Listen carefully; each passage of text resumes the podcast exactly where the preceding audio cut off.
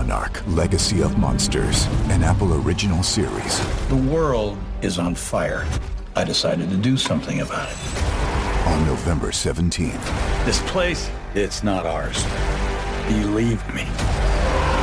The most massive event of the year arrives.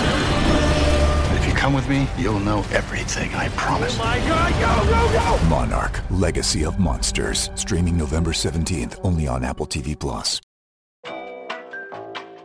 Hold music. You want to avoid it, and so do your customers. So say goodbye to hold music and hello to faster, smarter support with Salesforce. Make service more personal and agents more productive using built in trusted AI. Then watch costs and wait times drop and satisfaction soar. Support customers in a whole new way with Service GPT. Learn how at salesforce.com slash service GPT.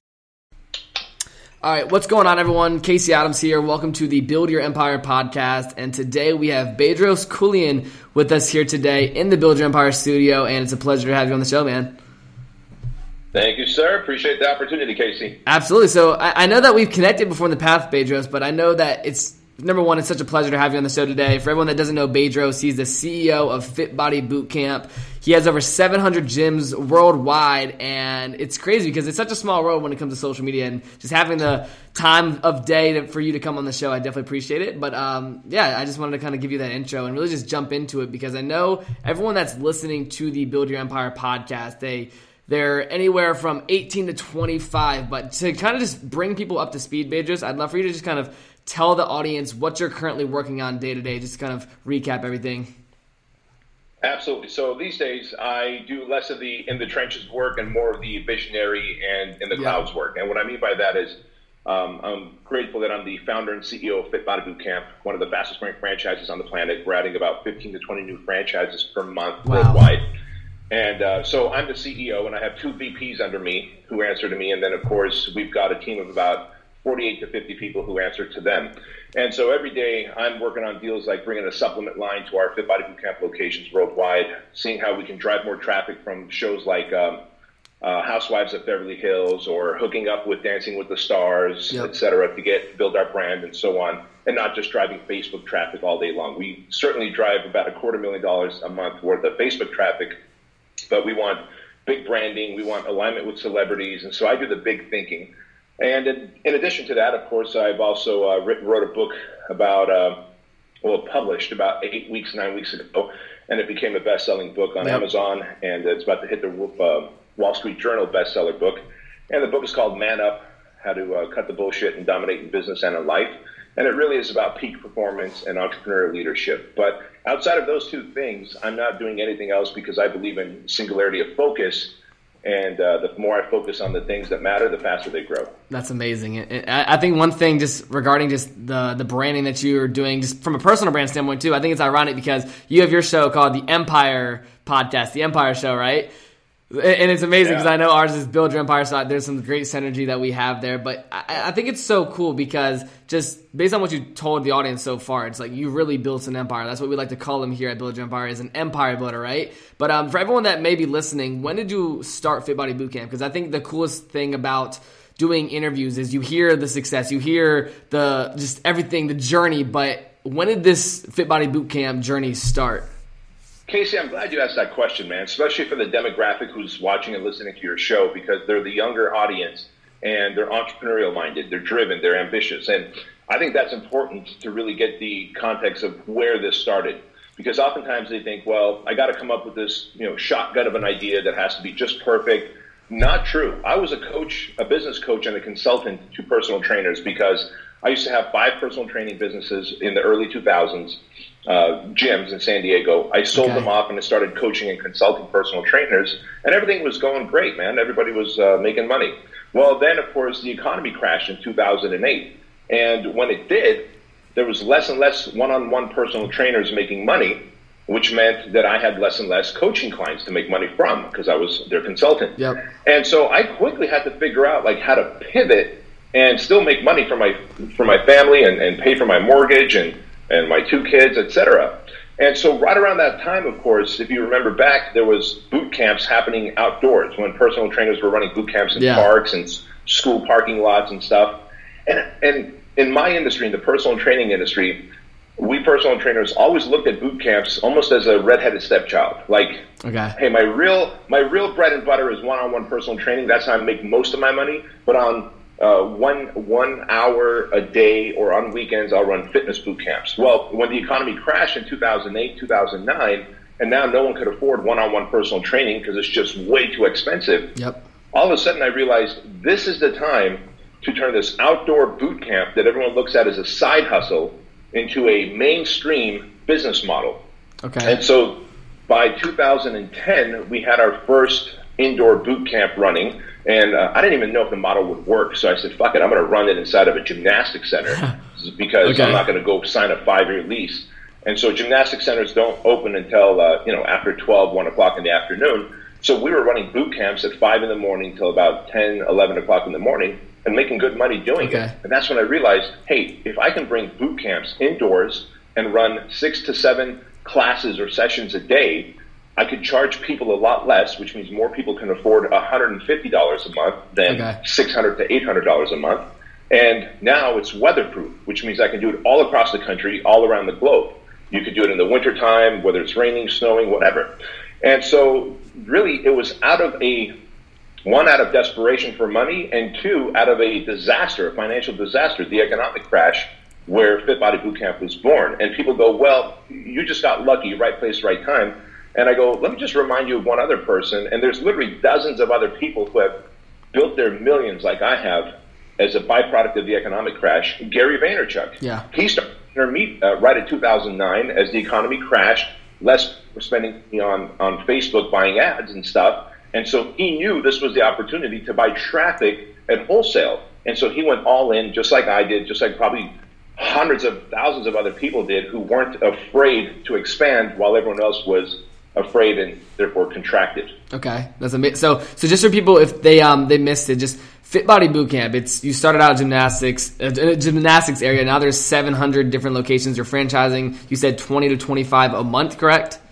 Correct. So, so when it comes to like the actual like what happens at these boot camps, I'd love for you to just kind of give some people some context about like if they are a part of Fit Body Boot Camp, like what should they expect internally?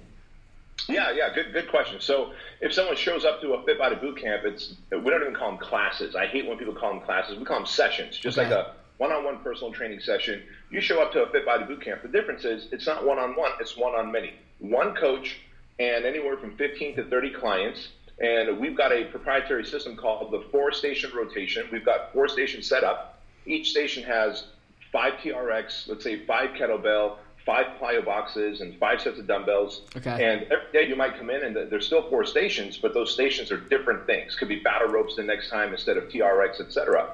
And so we get you know people in every station, and in a 30 minute time zone, we yep. rotate them several times, and people get amazing fat burning workouts that build muscle tone they can turn off their brain and go through the workouts. Best of all, there's a personal trainer coaching them through the entire thing. And then, of course, we hold them accountable and give a nutrition plan to follow as well, just like a personal trainer at a fraction of the cost. Okay. So, to us, when a client comes in, we don't treat them any different than we would treat a one on one personal training client. And, of course, to the entrepreneur, now, instead of just having the 1% of the community as your prospect, you've got like 25, 30% of the community as your prospect because more people can afford a boot camp pricing model versus a one-on-one personal training model. So it's a win-win for everybody involved. That's amazing. It, it, it's curious to me because I know for me being 18 years old, I think the biggest thing, and I actually posted about this today, it's like health is wealth, right? So just growing up, like when did you make the conscious decision to like actually put focus into health and being fit? Because I think there's obviously like majority of America is overweight, right? Obesity is at its high. So has that always been the case from you since you were in your like young teenage years, or when was the decision to actually like pursue fitness to, for a full time career? Dude, that's a, that's a really good question, and, and me getting into fitness was a byproduct of trying to get a date for the prom. That was a okay. You, you, you, know my story because we've, we've been friends for a short period of time, yeah. and you know my story that I'm a foreigner to this country. I come from a communist country. English is a second language for me, and uh, growing up as a foreigner, we kind of had to live hand to mouth. And I was, you know, we were eating out of dumpsters that we found behind grocery stores where we found food that was expired but it wasn't rotten. So my mom and dad would have us fish it out and we'd eat that. Uh, we lived in Section 8 housing. So, you know, eating healthy wasn't the highest priority. It was yeah, survival. Yeah. Right. Totally. So when you grow up and you're fat and overweight, you kind of stay that way throughout elementary school, junior high, and into high school. Well, as my junior year of high school came about, I knew that, you know, next year is, is, is prom. And man, I had the hots for this girl named Nakaya, and my only goal was to be able to take her to the prom. Okay. So I figured, well, if I could just lose weight the summer before senior year, get in shape, there's a higher chance of yes when I ask her out, right? Yes. So it's basically a, a young man who wants that girl out to the prom has the opportunity to do so. So, but my theory was if I lose weight, I'll have a higher chance. Now, that summer, I lost the weight. I came back looking lean, athletic. Uh, a couple of friends of mine from high school helped me get into the gym and work out. I've okay. never worked out before. I had never eaten right. So they helped me structure my diet because they were they played uh, high school football, okay. and so they had a better background than I did. Um, but dude, I was still I, I, I, didn't have the confidence to ask Nakaya to the prom. So okay. while I was in great shape, I never asked her to the prom, so I never went to the prom. But from that point on, senior year on, I knew I wanted to be a personal trainer. When I when I left high school, I wanted to help more people achieve what I did, which was the confidence, the self esteem, and and the health. And I never looked back. It wasn't an easy start. Yep. It was definitely challenging, and I had multiple side jobs just to make ends meet. But I knew that hell or high water, I was going to become a very successful personal trainer. And and today, I, I look at all you know 700 plus locations that we have worldwide. Crazy. Uh, like that's that's how I'm training people worldwide now. Yeah, no, that that's amazing. So, just regarding fitness, was it was it something where like you you said coming from a communist country, did you ever play sports to like keep yourself in shape, or was it like as soon as it hit senior year, it was like gym only? Like, what was your sort of like regimen during the? Bro, even now, this is embarrassing. My, my, my you know, because I'm, I'm, I'm 44 years old, right? So okay. I'm literally probably old enough to be your father. But, uh, my, my, my son is 13. My daughter's my daughter's 11. They're, they both play sports. I'm on the sidelines. I'm watching them play soccer or football, but I have no idea who's doing what. I just know that what a what a goal looks like or what a touchdown looks like, yeah. and I root for them. But I, I played no sports. I was inactive. Okay. Uh, I was just that kid watching. I'd come home from school, watch TV, eat a bowl of cereal, and then peanut butter, and then and then you know bologna sandwiches. So everything I was doing was the opposite of what a young man should have been doing. Okay.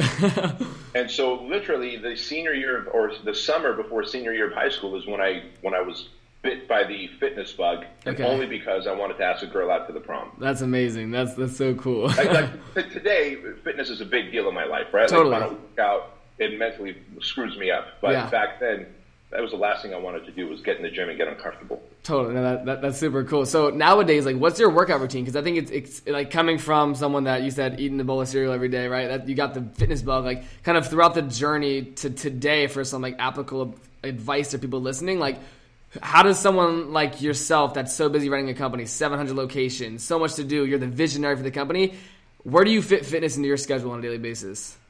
I fit fitness just like just like my business, just like my family. I fit business, fitness into my priority list. And if something matters to you, you'll make time for it. If it doesn't matter to you, you'll make excuses, right? And so fitness is really important to me. I kind of treat my body like a fighter jet. I always say there's two types of humans on the planet: crop dusters who abuse their body, abuse their mindset, just barely make it by paying their bills, and then fighter jets who keep their mind strong, their relationship strong, their body strong, and make a shit ton of money and do a lot of good with that money.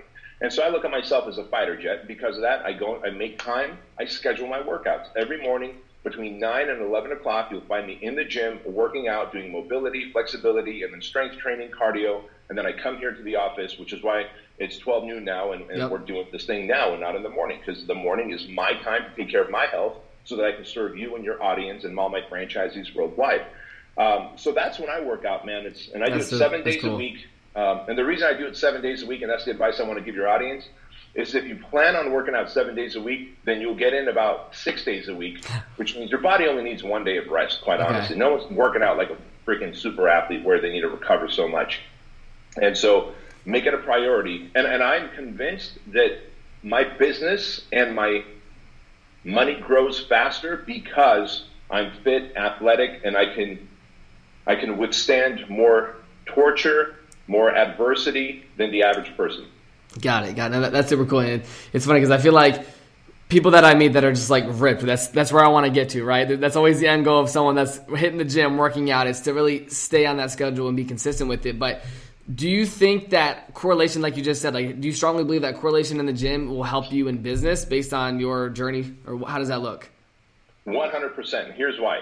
Uh, you, you, work out, obviously. Yeah. You know this.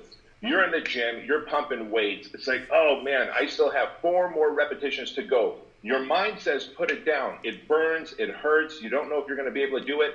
But your body, you know that if you just go through those four more repetitions and you go through that adversity, your muscles will be bigger and stronger and more resilient. And next time you'll be able to lift more muscles, you'll be able to run faster on the treadmill, you'll be able to jump higher on the plyo box. Each time you do that, two things happen.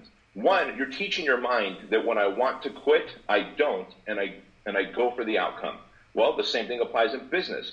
When in business things get tough, the suck factor kicks in your mind says quit, but your body's going to go, no, go through it because when you went through it in the gym, you got the happy outcome. Go through it in business, you'll get the happy outcome. Got so it. just like we can build our muscles in the gym, we can build our entrepreneurial muscles at work by constantly going through the suck factor and then coming out on the other end more resilient, more rich, and of course more resourceful. No, that's, that's amazing. And I, I want to touch on something because I think this is something that where a lot of maybe young people or even myself is when, like when I look at you as a person, right? 700 gyms. There's there's so much going on within the back end of your company that people don't see, right? And one thing I want to touch on is just like scaling a company and really just hiring the right people. You said how many people are on your team now, just so we can re- reference that. Just over 50. So, so, so you have over 50 people, and I think that even for myself, that we're struggling, that I'm struggling with here, it's like when it comes to building out a team and scaling a company to the sense of bringing more people on board, how was that, I would say, growth curve for you, and how did you, I would say, jump over the hurdles that came along the way? So the growth curve, like anybody else, was painful because you know when you're running a, a company that's doing a million or five million or ten million, all you know is what you know at that time, and all you have is your three or eight or nine or ten employees. Yep. And all of a sudden you go, holy cow! The first time we hit the, we, so we've hit the Inc. 5, 5000 list four times now. This year is the fourth time. The Entrepreneur okay. 500 fastest growing franchises twice. Amazing. This year is the second time. So every time we hit a damn list, which is a good thing, we end up more people buy our franchise because they go, hey, look, this is a thriving franchise. They're getting so many accolades from Inc. magazine and Entrepreneur magazine. And so I know that once the big announcement happens again from Inc. magazine and Entrepreneur magazine in the next two months, yeah. we're gonna get we're gonna onboard more franchisees. we'll probably onboard okay. thirty or forty a month for a while. And so when that happens, I got to beef up my team. Our revenue is going to go up. So what's going to happen? Well, I'm going to probably going to hire 10 more people in the next 60 days. Okay. I know all 10 of those are not going to be unicorns. I know that I'm going to get some donkeys, and I know that I have to probably fire some of them, and that's not going to feel good. They're going to cause a mess, and some people might cause might go and complain to the state of California about whatever that we wrongfully fired them or whatever. But my point is, I'll deal with all that kind of adversity because I know the outcome is going to be greatness.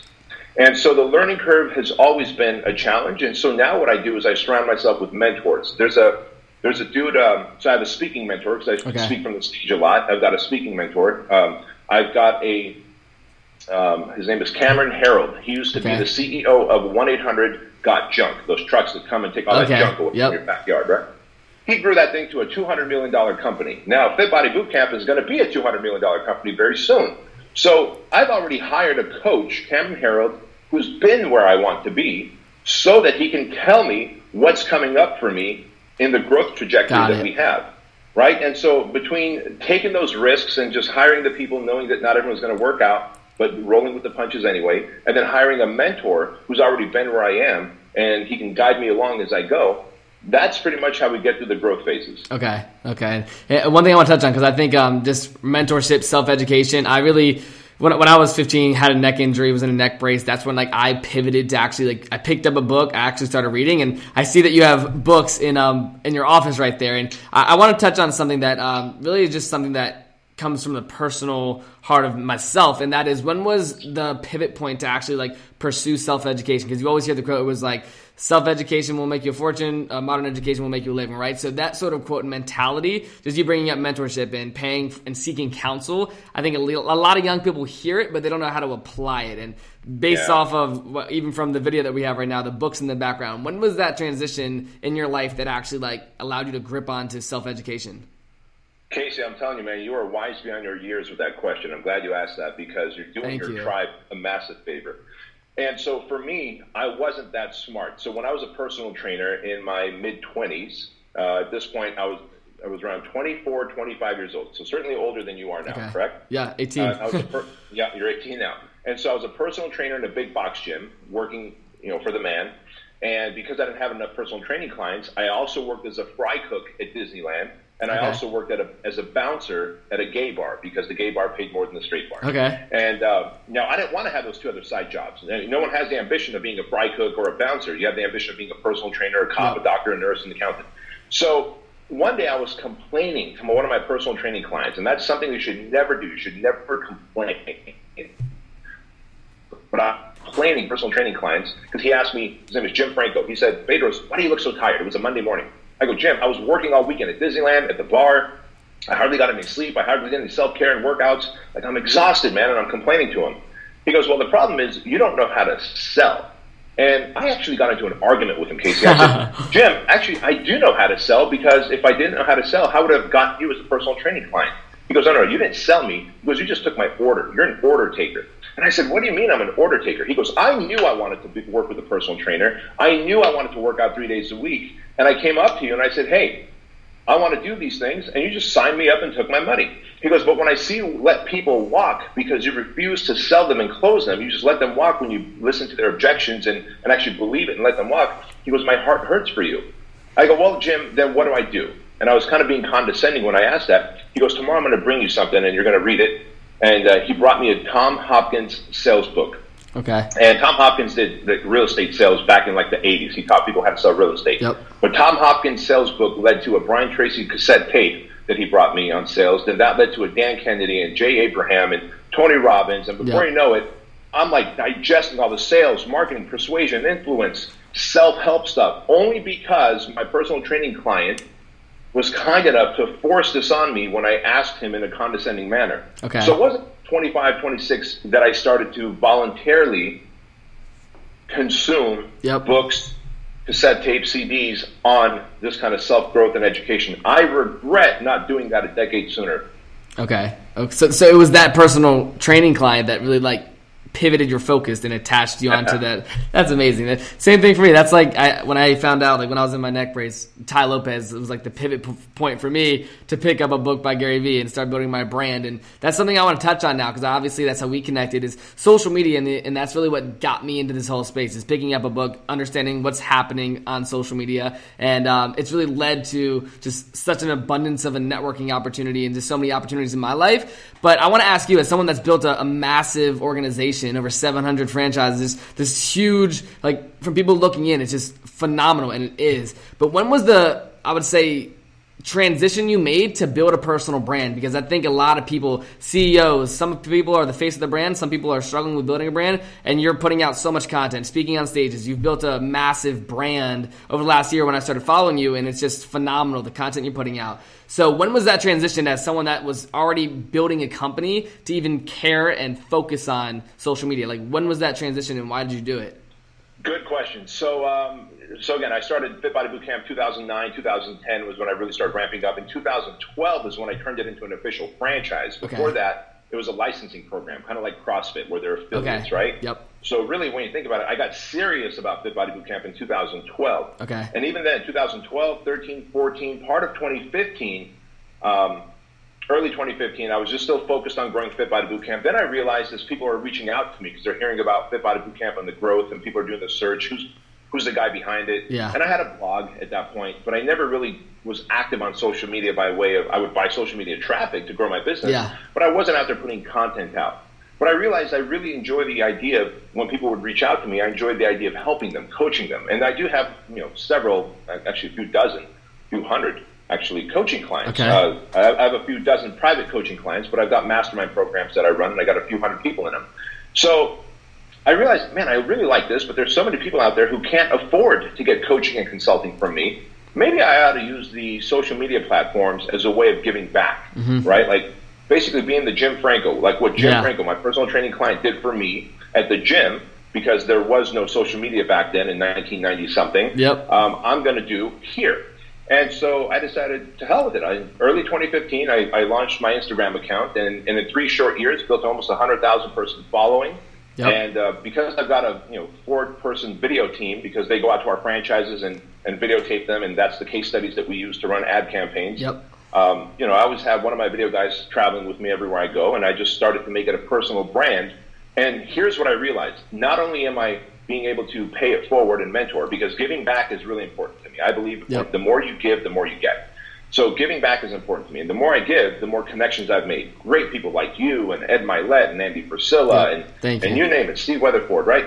So I've met such great people through social media, number one. Number two, as it turns out, I'm also building my franchise through social media because so many people yeah. are like, hey, you know what? If I'm going to open up a business, I want to open up a business who's with a guy who's got these values and this mission. And I'm very open about my values and my mission. I'm a very intense guy, and I talk about that. And people who are intense and want to open up a gym of some sort, they get on board with the Body Boot Camp instead Got of some, some other brand. And so, to me, paying it forward is important. I started in 2015 with the social media thing because I wanted to build my personal brand. Because uh, I figured one, I could help, and two, I can get coaching yeah. clients and sell franchises, and that's kind of what we've been doing. That's amazing. One thing that stuck out to me was you said um, in 2012. That's when you said you took it seriously when you actually made it the franchise model, and I think that that, that's there's some depth right there that I want you to touch on. And like, what does it take to, like you said, prior to that, it was more of a leasing agreement, or you said something like that. Licensing. Yeah, yeah, licensing agreement. What like what was I would say the jump to do a franchise, and what does that mean from a business perspective for the people that may not know? Oh, good question, dude. So. Here's how I look at it. A, a licensing program is real simple. I can say, "Hey, Casey, you can run the Fit Body Bootcamp flag um, and call your business a Fit Body Bootcamp. You can use some of our systems and just pay me whatever, $300, $500 yeah. a month.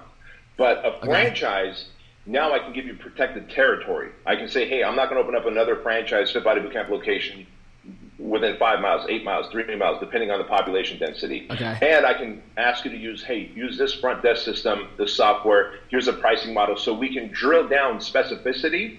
And I realize the more specific things I can have my licensees do, the more I can predict their outcome. And so for me to give a protected territory, for me to tell them what kind of pricing, from what kind of software to use, what kind of systems, I have to turn it into a franchise. And I also knew that if I turn it into a franchise, now the government is involved. The yeah. Federal Trade Commission oversees all franchises. Okay. And so there's 11 audits a year. 11 times. So when people are like, man, I don't want to get audited, I get audited 11 times a year voluntarily. Okay. All franchises do. Subway does, 7 Eleven does, Jiffy Lube does. And so you're kind of stepping into the big boy field there.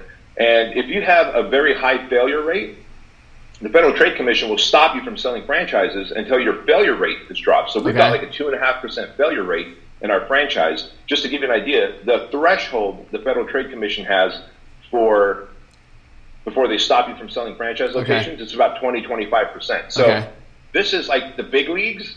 But if you want to really build an empire, you have to go in the big leagues. You can't play small, and licensing is a small play. That, that's super cool. That's interesting to me. And like from a personal perspective, like when you made that jump, like you said, like into the big leagues, like how did your mindset change of like going, like like you said, you literally called it like you have to make that jump into the big leagues. Like how did you as a person change at that point in 2012? Oh, dude, this is you're asking such great questions. Thank like, you. Yeah. So honestly, nothing changed in me. Okay. And that was the problem. And that's why, even though I franchised in 2012, in 2013 and 14, those were the worst years of my life. I had a massive anxiety attack in 2013. I had franchisees leaving faster than they were coming on board because I promised a unicorn, but I was selling a donkey. I had no personal discipline, so I thought I could just still sleep in every every morning and not have to wake up early and work off a list that I had made the night before. And basically, everything crumbled on me uh, to the point where the state of California said, "Hey, look, um, you can't sell any more franchises until you fix these problems." Got and it. so I had to suffer because it's almost like someone who goes, "Hey, even though I'm really good at, at high school football, I'm going to go into the NFL." But still maintain my bad habits as a high school student. Now, you yeah. might be a talented person as a high school athlete, but on that NFL football team uh, field, you're going to get crushed yeah. if you go in there with bad habits, bad work ethic, etc., bad discipline. And so it was out of that that I decided to, I got to do something about that. I had massive anxiety attacks and stuff. Um, we were $600,000 in debt okay. in 2013. So really, it wasn't an uphill swing until right around late 2014 when I started to, what I call man up and started building discipline. I got clear on my vision for Fit Body Boot Camp. I became a better communicator. I became more decisive and make faster and better decisions. And uh, some things in my life became non-negotiable, like I'll never go to the dry cleaner, the grocery store. I'll never stay awake past 10:30 at night. Okay. And when I started to dial in my life, then my business took off, which is no surprise that we hit the Inc. 5000 list in 2015, 16, 17, 18. Literally, when I manned up and fixed my leadership problems, okay. my business took off. And that's actually was on the heels of that that I wrote this book, Man Up, and I outlined yep. Every, all six pillars of my success in there. That's amazing. That's amazing. And I'll make sure that we put the link down below for everyone that's listening so they can pick up a copy of that. But one thing that stuck out to me just from there, you said you made, you made a discipline list of not staying up till past 10:30, never going to the grocery store. So is that still like you never go to the grocery store? That just that stuck out to me. How, how does that work?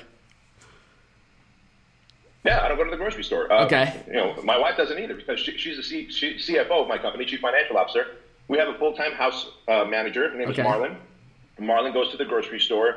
Uh, I don't change the light bulb if there's a burnt out light bulb. Marlon changes the light bulb. Love it. And um, if, if something hardcore needs to be worked on in the house, just because I'm handy, I don't go working on the plumbing or the garbage disposal. Marlon will call in someone. Marlon yep. makes sure that our life is maintained so that I could be the fighter jet. You, you, know, you don't see the fighter jet pilot picking up a pistol and going door to door clearing houses. Like yeah. he's up there in his in the fighter jet dropping bombs and doing the big destruction, the big moves. I love that. I look at myself that way, and that's what okay. I do. And so if I'm at the dry cleaners, if I'm getting my car washed, if I'm at the grocery store, then I'm making small moves, and small moves produce small outcomes. That's amazing. That, that's literally so. It's just like at the end of the day, like delegating the things that you know are not going to help the big picture. At the end of the day, yep.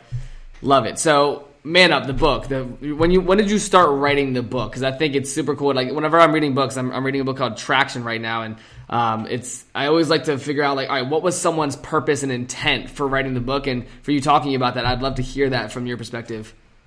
Yeah, so in 2015, once we got our first nod by Inc. magazine and our business started to really take off and scale, I was like, holy crap, I can't believe I made through those two and a half years of the terrible, most worst time of my life. and people around me kept saying, dude, you got to write a book about how you took a company that was pretty much on the brink of, of, of failure and turned it back around and turned it into an Inc. 5000 company. And so enough people keep telling you that, then you go, you know what? maybe I ought to do that. So I started really writing the book then, as far as the ideas of what the book would instill. Okay. Uh, reached out to a publisher in 2016, uh, got a publishing deal then, and then of course we launched it uh, September 18, 2018, okay. or so. Yep. Know, a couple months ago, and it's just been a smash hit. That's amazing. That's amazing. So one thing I, I want to touch on, just like everything that has been going on in your life. I know that you said you have two kids, correct? Yeah. So um, just building your business, scaling franchises all over the world. How how did having kids change that in your life? Well, actually, having kids made me even more disciplined because, as you, as you, may know, I mean, you were a kid, right? I mean, yeah, yeah. You have a mom, you have a dad. You probably want them to be around uh, as much as possible, if, if, if you like them at least. Yep. And so, for me, I realized my kids are either going to end up going to therapy when they're older because dad's poorly disciplined, which means I have to do a lot more work to keep the wheels on the bus, or I've got to get even more structured, more disciplined. And so I did. And so believe it or not, the more disciplined you get, the more time you have in your life. Got like it. people go, what does your morning routine look like? And I always tell them my morning routine starts the night before when I take my iPhone here and I write down the three to five things I'm going to do that's going to move my business forward. Got it. I do the brain dump the night before. Um, that way, in the morning when I wake up, I've got a very structured morning routine, and that morning routine is always leading to a predictable outcome for me. And then that means, so I literally work in surf time. When I'm going to go surf with my son, we've got that scheduled on the calendar. It's not a, hey, okay. the waves are good today. Do you want to go? Yeah, yeah. If the big, we try not to drown. If there's no waves, then we're just paddling around in the water, having a good time. Yeah. Because we schedule everything in our life, and that's how it works for me. That's amazing. No, that, that's something that I think um, everyone needs to get to. Even me personally, I think I have a even just from being in this social media world. Personally, I'll get distracted sometimes, and I think it all goes back to discipline, what you're talking about, and just organizing your life, right? And when when would you say you were you got to the point when you were like you could actually remove yourself and understand that things are scheduled? Was it having that person that would manage things for you in the back end, uh, someone that would book your meetings? Like, what was that one thing you would say that like really helped you like? take a deep breath, gain clarity on your day to day schedule so that you're not stressing about the little things? And how did you, I would say, get to that point? Good question. Actually, I'll, I'll tell you what it was. There was one incident that happened that gave me absolute clarity. And the incident took place right around 2013, in the middle of all that chaos, in the middle of all that chaos of anxiety attacks and losing money. Yep. Um, I, I God, this is embarrassing. My, the sprinkler in our backyard sprung a leak, right? Okay. My, and of course, my wife's like, "Hey, can you can you fix the sprinkler?" And, um, and I was like, "Yeah, sure, I can fix the sprinkler. I'm a pretty handy guy." So I'm like digging a hole, trying to get Yep. the sprinkler. and in the meantime, my assistant comes down. It, it was in our guest house where I sometimes work out of my guest house. Before you know, we also have a corporate office, but Okay. sometimes I'll be in the guest house. And my assistant comes down and goes, "Hey, there's someone on the phone who wants to get coaching from you." and you're the best closer we have, so you, you need to get on the phone. I'm like, hey, Amanda, I've got mud all over my hands. There's no way I can talk to this person. Okay. You've heard me give the pitch a hundred times. Just close them and go do it. You got this, right? So, of course, she does it. After I'm done working on the sprinkler and fixing it, I go upstairs. I go, hey, how'd it go? She goes, yeah, I wasn't able to close the deal. So I ended up doing a $25 plumbing job instead of closing a $5,000 coaching program, Wow. right? And in that moment, I realized, listen, there's a lot of things I have to do as a human, as a husband, as an entrepreneur, as a father. But of all the things I need to do, if I want to grow my business, about 5% of those things are the things that matter. My job is to delegate, motivate, sell. That's it. Anything outside of that, I pass along. So Okay. I focus on my 5% and I delegate the 95%. And that was the day that I created my 5% rule. And now I have assistants around me that do things. I have house managers. I have a chauffeur. I have, I, I wouldn't even drive long distance. Hugo Okay. drives me. And if Hugo's not driving me, he's driving my mom and dad because he's on the payroll and he might as well have a job to do. Yep. But those are the things that matter to me. And if I'm not focusing on my 5%, I'm not growing my business. Interesting. I, I love that philosophy and just that routine. So you said del- it was the three things. Can you repeat those again? The three things that you focus on? Yes. The 5%, for me and most entrepreneurs, by the way, is to delegate, Delegate. motivate, and sell. And you're going to delegate most of the stuff that don't matter that have to get done, like payroll has to get done. I don't need to write the payroll checks. Yeah. My accountant does, right? Yep. So you, you delegate as many of the things you can that fall in the 95% category. You motivate your clients, your business partners, your customers, your staff, Yep. so that they can get their job done. And then you sell. No one can sell. Like I can, I can delegate this podcast to someone else. I have Yeah. to be here. You're doing it. I'm Yeah. selling my message to you, Yep. and you're selling this message to your tribe. So delegate, motivate, sell. Got it. So, question now regarding delegation. In 2013, when your business was collapsing, you said, how much delegating were you doing then? not not enough. Okay. Because I, I I could do it better. No one's going to do it as good as me. Or when I would delegate, Casey, somebody would screw it up, and I go, "See, that's proof that they can't do it good," Okay. and I would take it back on. Truth be told, an effective leader delegates when someone screws up. They go and correct them, and then they teach them how to do it right. Because Okay. if the more you put on your plate, the slower you get. I want to be fast, and I want to be able to pivot quick. Got it. Got it. So, one thing that's important to me that I know is important to you as well is just maintaining good relationships, right? And obviously, we I've met you. I've met a lot of people like you mentioned earlier, Ed Mylett, all these guys that I have so much respect for, including yourself. Just regarding relationships and managing relationships from a personal level, um, how does that, like, I would say, go about in your life? What's your, I would say, key to maintaining quality relationships just over the course of time? Uh, for me, it's it's simple, man. The people that I value and the people that I want to maintain relationships with, I make an attempt to either see them or reach out to them. Uh, ironically, just yesterday, I was texting with Andy Frisella, and I was like, "Hey, Andy, haven't seen you post on on Instagram for a while. What gives?" And we got to talking about that, and then he was telling me about the hernia he's going through, and I told him about the pec tear that I have right now that I got to. Um, that I thought I had to get attached surgically, Okay. but turns out I don't. I just found out this morning. So we just Good started talking, but instead of just going, "Wow, I don't, I haven't heard from Andy. I wonder how he's doing," I reach out, and then you know I'm good friends with Lewis Howes and Ed Mylett and Tom Bilyeu and all these guys, but they're all busy. I'm busy, so every six months I organize a dinner, Okay. and so in a week and a half. Uh, a whole bunch of us are going out to Mastro's for steakhouse here in Southern California. Me, Ed Mylett, his wife, my wife, uh, Lewis, and a whole bunch of other dudes and their spouses. But I make create the opportunities for the people that I value. If I'm going to come it. and visit Scottsdale, I'm going to reach out to you and some of my friends out there and go, hey, man, I'm coming out to Scottsdale. Yep. I'm going to work out anyway. Do you want to go catch your workout together? I'm going to have breakfast, lunch, and dinner. Do you want to have breakfast, lunch, or dinner with, with me? Mm-hmm. Um, so I'm actively participating in building my relationships versus passively waiting for you or any of my friends to reach out to me. Got it. That's, that's some good advice for sure, especially in the travel schedule. I like how you said that. If you're in a certain city, you always make sure you reach out to those people. That's that's golden. So I, I have a couple more questions before I let you go. I know that you're you're a busy guy, Bedros, but um, regarding leadership, I know that we, have touched on this throughout the podcast. You're saying a good leader does X, Y, Z. What do you think creates a good leader, especially in a company that is on the scale of yours of just managing up to 50, 100 people? Like, what do you think, from a characteristic standpoint, creates a leader that someone is actually looked at as someone that's respected and not someone that's just being an asshole or whatever that may be? But how do you maintain that, and what are the characteristics that build that specific leader?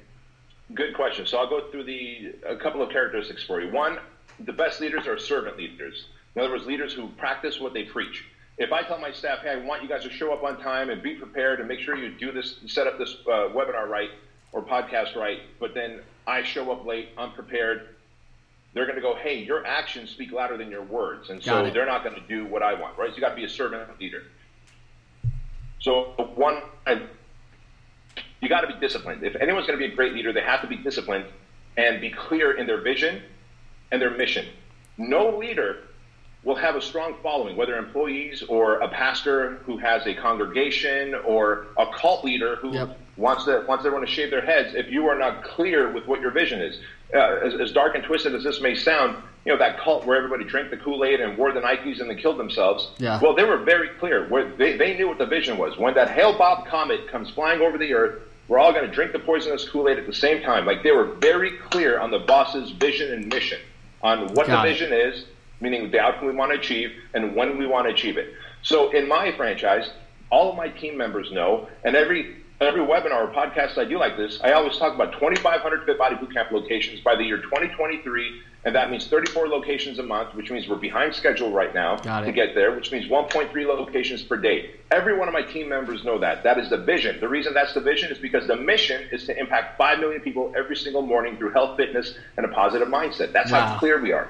So if you can be a servant leader, if you can be personally disciplined in your life, meaning practice what you preach, yep. and then have clarity of vision, clarity of mission, and then communicate that. That's the fifth and final thing. Communicate your clarity of mission and vision, you will be an effective leader. And leadership, by the way, is won every day. The moment you decide to fall out of discipline or no longer become, let your greed glands secrete and no longer become a servant leader or have, you know, you lose focus of your vision or mission, yep. it, it's over.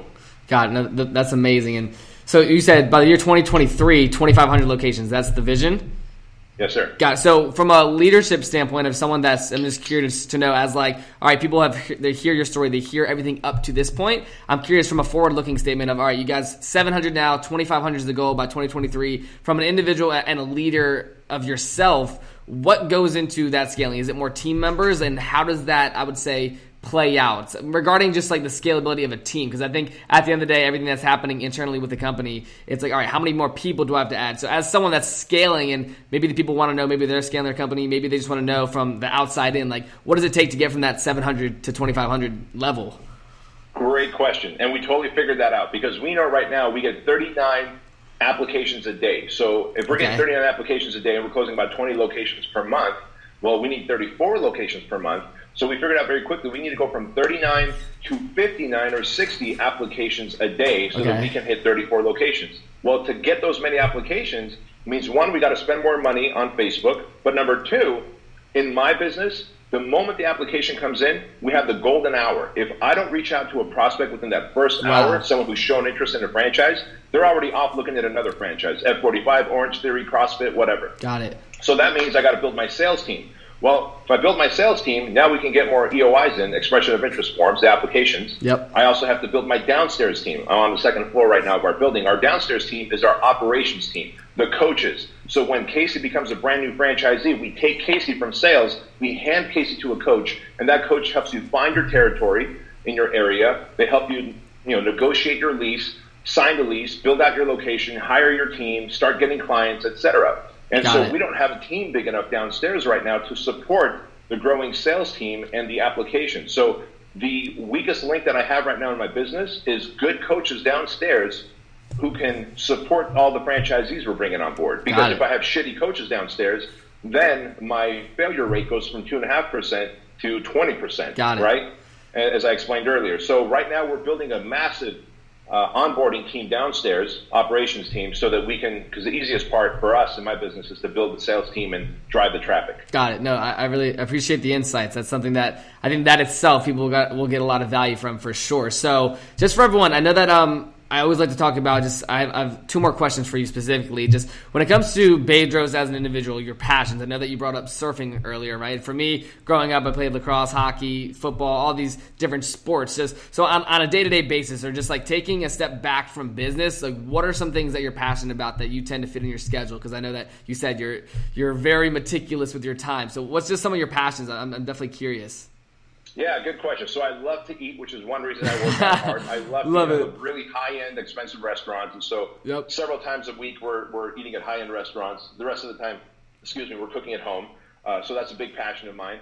Uh, but even a bigger passion is working out. Like I just, I, I've been gifted with great genetics to lift weights, and so I love lifting weights. I do lift twice a day, uh, and it's because twice of that, that I spend. Wow. Yeah, it's because of that that I spent three million dollars and I built myself a private gym. And so, you know, BK Strength is my it's a six thousand square foot private gym, uh, better than any other gym you'll find on the planet. And people go, hey, why don't you get a private jet? Well, it would cost me about one point eight million to get a, a used G4 yeah. private jet. I don't want a private jet. I want to travel less and have more people come to me. Got I want it. a private gym, not a private jet. So I got myself a three million dollar private gym about it. a mile and a half from here.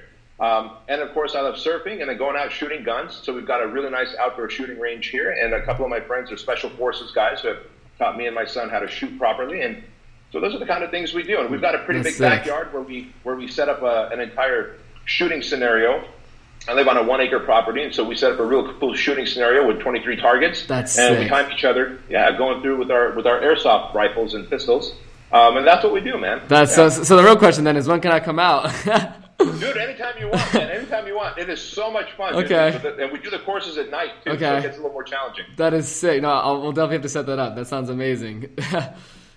so, so, um, all right, so one more thing to wrap it up. Just and number one, I really appreciate your time for taking the opportunity to come on. And I know that we're definitely going to be connected for a long time. But um, just for everyone that's younger, maybe they're 18, maybe they're 25, they're starting in business. Looking back throughout your journey, what do you think is the most critical aspect of just fun, fundamentally starting your business from an operation standpoint. So you're not cluttered, you're not all over the place. So everyone's clear on their mission. Like, what do you think separates someone that is starting today from another person that's starting today as like a core, I would say, stepping stone in business? Because I know there is a lot of young people that are maybe they're just getting started, maybe they're hearing this and they're in the fitness space and they may be interested in building a brand or doing whatever that may be. Just throughout your journey, like what would you say like is the one thing that separates someone when they're just getting started?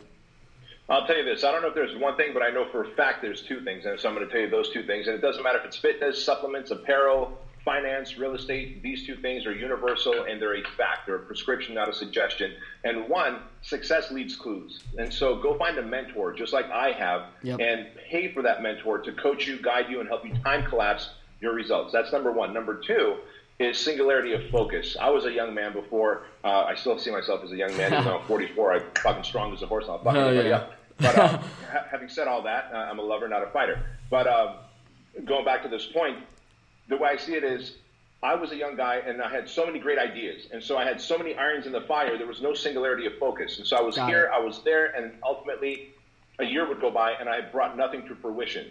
When I went to singularity of focus, I was able to really drill down and bring my idea into fruition, turn the business into an empire. And so, mentoring and singularity of focus, and anybody will dominate in any industry. Amazing. That those are. I, I like. I love how you said it's a prescription, not a. Um, what was suggestion. Not a suggestion. That's amazing, and I think a lot of people that may have just heard that they, they want to know where can they find more of your content. And I'll make sure that we link everything. But where's the best people to actually figure out more about what you're doing and stay connected, or even if they let's say want to start a franchise, where's the best place for people to reach you?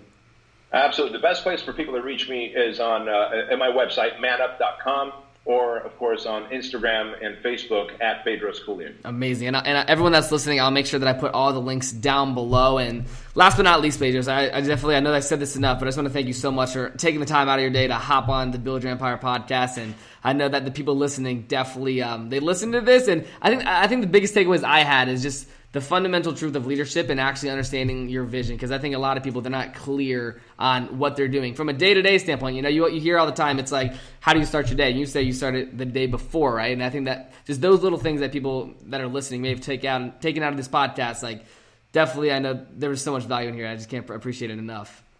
Thanks, my man. I appreciate you and I appreciate the opportunity, Casey. Absolutely. So, everyone listening, thank you so much for listening to the Build Your Empire podcast. Again, thank you so much, Bedros, for hopping on. And everyone, make sure you go check out Bedros' book. Tune into his Empire podcast. A little, it's it's like the Build Your Empire Empire. There's so much brand correlation. so, uh, make sure you go check his out as well. And I will speak to you guys soon.